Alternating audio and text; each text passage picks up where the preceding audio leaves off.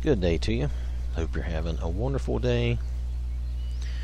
We are reading in the Gospel of John.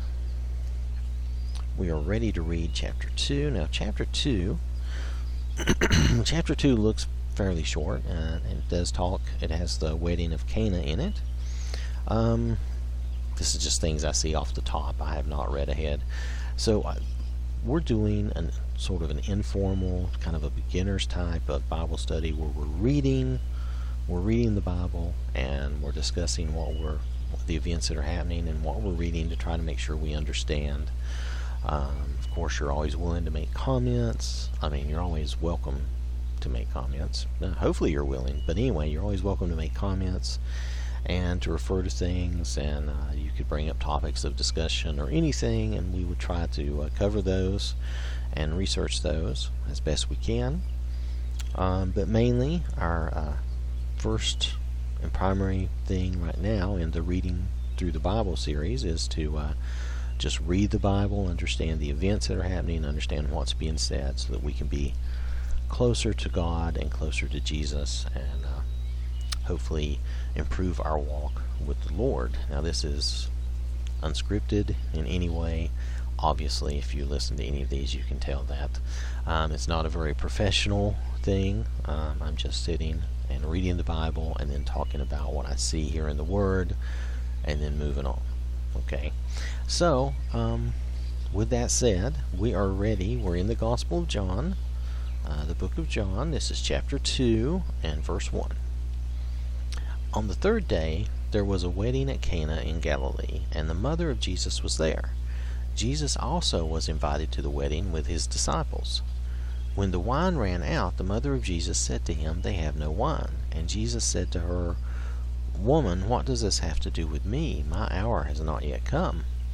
His mother said to the servants, Do whatever he tells you. Now, I'm sorry, I'm kind of chuckling. This is this is a mom, a mom, isn't it? She's like, now, you have to understand Jesus he's got his disciples with him. He's really began his ministry or he's just at the you know uh, at the edge of the beginning you know. So he's just you know he's just very early all right? But he's been invited to this wedding him and obviously his family his mother and him and um, i would assume his other family was probably there too don't know that for sure. But nonetheless and his mom knows that he can do something about it she she knows him. She knows he can help out somehow with this. They have no wine. And Jesus is like, well, now wait. This my my time has not yet come. But you notice, the mother doesn't even argue with him. She's just like, you know, oh, he'll take care of it. Just and just tells the servants, you know, hey, just do whatever he tells you. So um, it's like it's like a mom thing where they just they just say, hey, you know, I've got a problem here. I know you'll solve it and they kind of leave you with it, you know.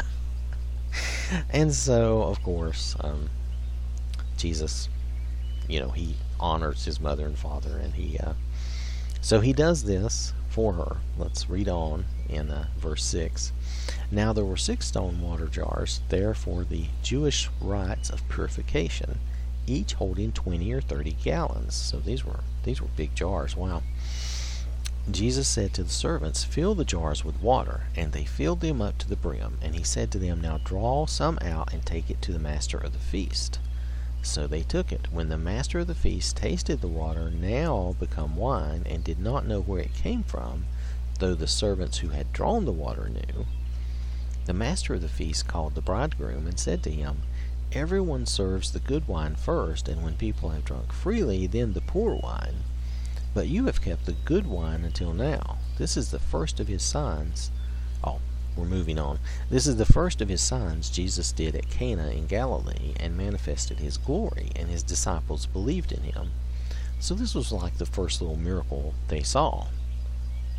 I say little miracle, all these miracles are something, so I don't I don't mean like it was nothing, but I, I wouldn't value turning water to wine quite the same way as I would value healing someone or raising someone from the dead. That's why I, you know, we have human values, and I guess we just, I still am going to make references sometimes, but uh, no, no miracle is truly minor, but just that. Out of the importance of things, other things are more important. Um, so, you know, here Jesus just takes water, he just has them fill up 20 or 30 gallons, six stone jars. Did they do fill the jars? So that's six. Let's say it was 20 gallons, so that's 120 gallons of wine he just made for people. Just boom, right there. I hope they didn't drink all that. That's a lot. Of course, could have been a big wedding, so that may not be a big deal. Anyway, and then they you notice that that wine was it was the good wine. It was the better wine, which is something to know too. Um, just that when Jesus made it, it was not poor wine, it was a very good wine. So after this, he went down to Capernaum with his mother and his brothers and his disciples, and they stayed there for a few days. In verse 13, the Passover of the Jews was at hand, and Jesus went up to Jerusalem. In the temple he found those who were selling oxen and sheep and pigeons, and the money changers sitting there. And making a whip of cords, he drove them all out of the temple with the sheep and oxen. And he poured out the coins of the money changers and overturned their tables. And he told those who sold the pigeons, Take these things away, do not make my father's house a house of trade. His disciples remembered that it was written, Zeal for your house will consume me. And this refers to a, a prophecy. Uh, Zeal for your house will consume me. I think, let me look here. Let's see if I can find that. Um, pardon me just a moment. I think that's in Psalm 69.9. I don't usually do a lot of cross references, but this is comes this comes from the Old Testament, so I want to make sure I tell you. You can look in Psalm 69.9. A zeal for your house will consume me, and that was one of the one of the little prophetic scriptures that they remembered. Um, but basically, they had made the temple kind of a marketplace where you would come in and buy your sacrifice and all this. And while, okay, I admit if you're a farmer, you're not necessarily going to have birds available, you know, if you don't raise birds or something. Um, and maybe you do need to be able to purchase a bird for a certain sacrifice. They had different types of sacrifices, which I'm not going into because I don't know them all. And when we read through the Old Testament, you know, Lord willing, we'll we'll get there and see some of that. Um, but here they were selling all these things. Um, and besides the fact that it wasn't really the intent, this wasn't really the intent of how you would do your sacrifices, though, like I said, to some of that, to some degree, is understandable. But um, besides that, they were doing this basically, they had set up this marketplace within the temple, which was, you know, not good. It would be like going to church and you've got a little Dunkin' Donuts or McDonald's there selling you breakfast or something. It, it just wouldn't be right, you know. It just kind of messed things up. So, verse 18 So the Jews said to him, What sign do you show us for doing these things? Jesus answered them, Destroy this temple, and in three days I will raise it up. The Jews then said, It has taken forty six years to build this temple, and will you raise it up in three days? But he was speaking about the temple of his body. When therefore he was raised from the dead, his disciples remembered that he had said this, and they believed the scripture and the word that Jesus had spoken. So here, these folks did not understand what he was referring to. He was referring to the temple of his body. You know, destroy it, and in three days I will raise it up. Um, So, and they just thought he was talking about just the temple. And they said it's taken 46 years to build, and and should be noted that was a rebuild, not a build. Um, I think it had been, uh, well, maybe rebuild. Maybe it wasn't totally rebuilt from scratch, but I think it had been through some troubles, and they had reworked on building it again, um, or rebuilt it. So, and then his his disciples remembered this when he rose again. They they remembered this that uh, he had said that he would rise again.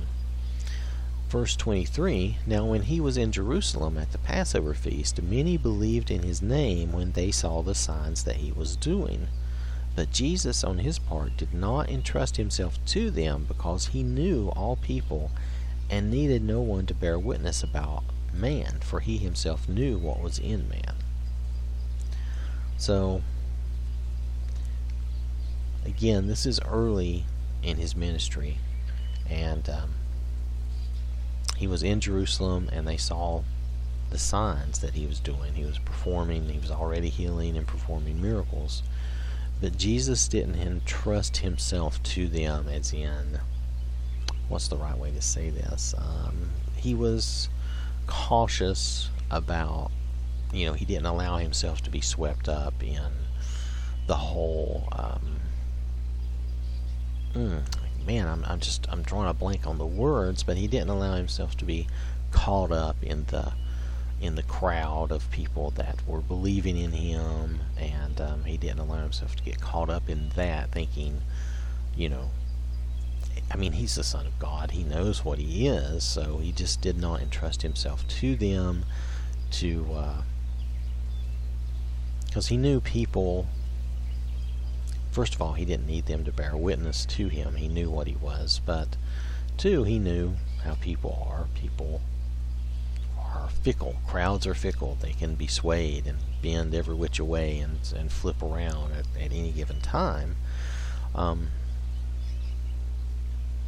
but over the course of his ministry, we would see more and more people who would believe in Jesus due to the miracles, what they would see, they would truly believe. How many of these folks truly believed, and how many of them just, you know, saw the miracles and were amazed, I don't know. So they may have thought, you know, maybe there's always some people who are skeptical and think everything's a show, so who knows? Um, but Jesus did not like entrust himself to them in a way that would leave him, put him in a jeopardized situation or anything. Um, because he knew all people, and he knew what was in man, which he knows in our hearts. You know, we're not necessarily uh, the best, so we, that's what Jesus was here for to help us, and that's what Jesus and God are for to guide us and lead us to be better, to try to be the best we can be. So, all right, that is the end of chapter 2. And in our next session, we will start with chapter 3. So, if you have any any comments or any insights and would like to share those, please do so. There there are comments there available for your time. Hope you have a wonderful day and God bless you.